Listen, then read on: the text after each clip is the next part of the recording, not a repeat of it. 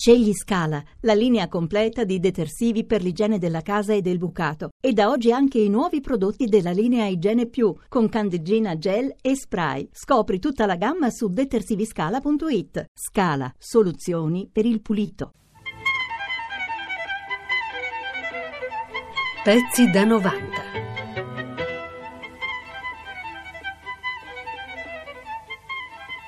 Uto Ughi è considerato uno dei maggiori violinisti dei nostri tempi e un erede autentico della tradizione violinistica italiana. Il suo straordinario talento era già evidente in tenera età.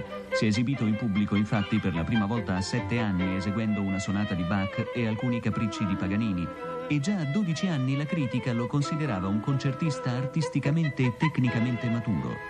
Ha tenuto concerti in tutto il mondo con le migliori orchestre sinfoniche. È anche impegnato nella salvaguardia del patrimonio artistico. Ha infatti fondato il festival Omaggio a Venezia, che si propone di raccogliere fondi per il restauro di monumenti storici della città lagunare.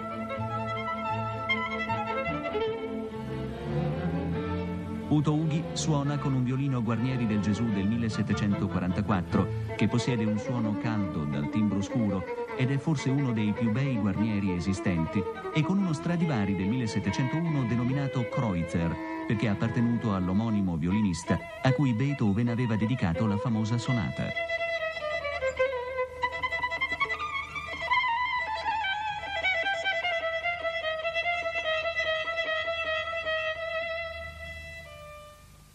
Utughi, eh, grazie per essere venuto da noi. Lei gira tutto il mondo e gira il mondo con questi straordinari strumenti. Questo è un Guarnieri, dicevamo prima. Sì, questo è un Guarnieri. Ma quindi è uno strumento del Settecento, è un po' come avere un'automobile del Settecento che funziona meglio delle automobili moderne? Beh, guardi, il paragone con l'automobile è un po' azzardato, l'automobile è un oggetto meccanico e il violino un'opera d'arte. Diciamo, un'automobile poi va tenuta in garage, un'automobile d'epoca, va lucidata, al massimo si può fare delle fotografie, mentre il violino è uno strumento che viene usato. Ma è anche una sua parte meccanica molto precisa, perché sì. poi la forma dello strumento, è tutta la parte, diciamo, della scelta dei legni, della maturazione. Sì, diciamo che è importantissimo la scelta del legno, della vernice, i rapporti, le simmetrie tra tra, tra le varie parti del, dello strumento. Però Ma non cosa si può hanno dire... di diverso questi grandi strumenti d'epoca? Beh, la qualità del, della voce,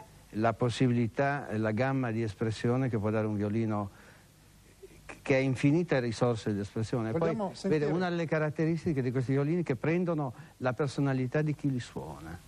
Se un violino viene suonato bene, ha un bel suono. Se viene suonato male si rinchiude, si irrigidisce. Cioè è una cosa viva. Diventa, è una cosa viva, è come una creatura viva. Per me il violino fa parte, è un, quasi un dialogo con una persona.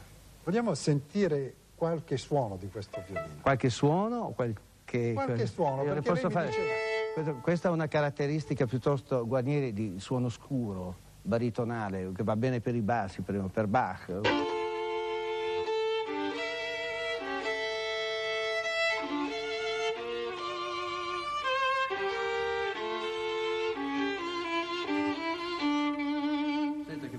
Corposo e portato al baritono. Lei qui ha Stradiv- Stradivari. No, questa è una caratteristica di soprano, una voce, una voce, più apollina. Io... Ecco. Questo, vede, non so se nei microfoni risulterà questo, questo va bene per Mozart o per musica italiana.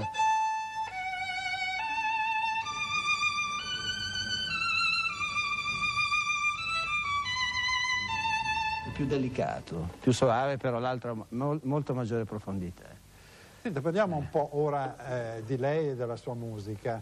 Eh, in ogni storia personale ci sono dei momenti magici, de, delle svolte, eh, quando accadono certe cose. Per lei quando è avvenuto? Beh, i momenti magici nella mia vita sono stati soprattutto eh, l'incontro con personaggi che mi hanno, che mi hanno ispirato, che mi hanno, mi hanno dato un'impronta della loro personalità. Ad esempio nella musica ho conosciuto Casals, Segovia, o anche personaggi fuori dalla musica, come un grande poeta argentino, Borges, che andrai a trovare a Buenos Aires. E sono personalità che ci danno una, una specie di, di incentivo, di, di, impulso. Sono dei motori. Eh, dei motori, esattamente. Perché in fondo lo studio della musica è molto faticoso, specialmente poi agli inizi, lo sanno tutti coloro che hanno cominciato a studiare il pianoforte o il violino. Se non c'è una spinta forte a continuare... Ci vuole la personalità carismatica che sappia entusiasmare, che sappia concentrare su di sé l'attenzione. E, e, poi ci vuole anche il talento, naturalmente. Beh, il talento è una condizione sine qua non. Sì. di partenza. Tra l'altro lei è un grande interprete di Paganini. Eh, so che forse ci fa sentire qualcosa di questo. Intanto Paganini perché? Che tipo di eh, specializzazione? Cioè si dice che Paganini avesse delle dita particolari. Guardi, Paganini ha portato eh, lo strumento al limite delle possibilità umane. Prima di Paganini eh, la tecnica del violino era più limitata. Paganini ha portato il violino a, livelli trascendentali di virtuosismo e di, di difficoltà. La, la, c'è una, uno scienziato che ha avanzato l'ipotesi che lui fosse che Paganini avesse questo morbo, eh, veniva chiamato credo il morbo di, di, Marfan, una cosa del genere, che hanno i contorsionisti dei circhi equestri che riescono a fare qualsiasi eh, contorsione con le dita, con le dita con, quindi con poteva avere anche delle eh, posizioni. aveva questa facilità straordinaria perché però questa è una teoria che non, non è ancora stata approvata lei non ha queste dita io purtroppo no perché per, per, arrivare a queste difficoltà devo lavorare molto. Però, io le posso far sentire il primo capriccio sì. che è uno dei, eh, dei, dei, dei pezzi più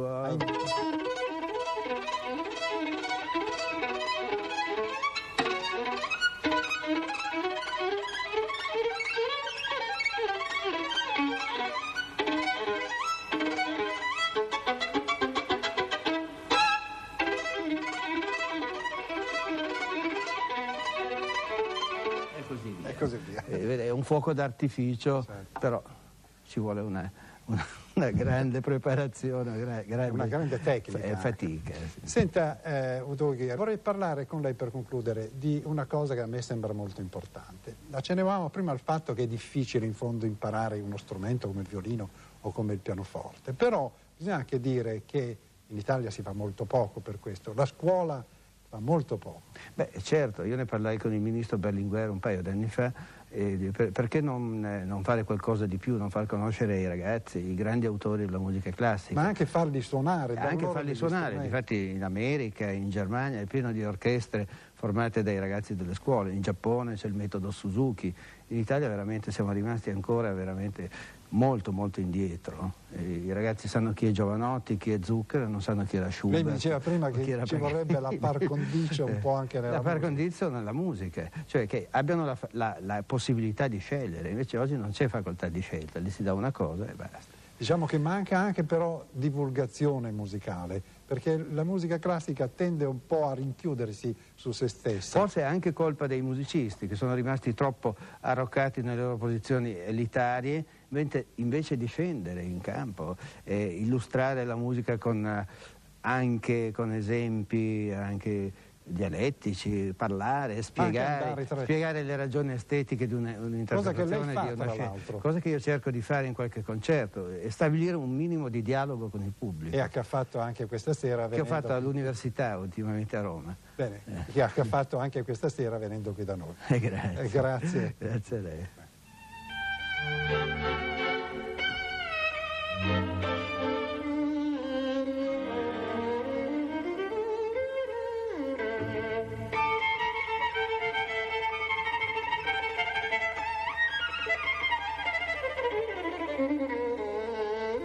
Pezzi da 90.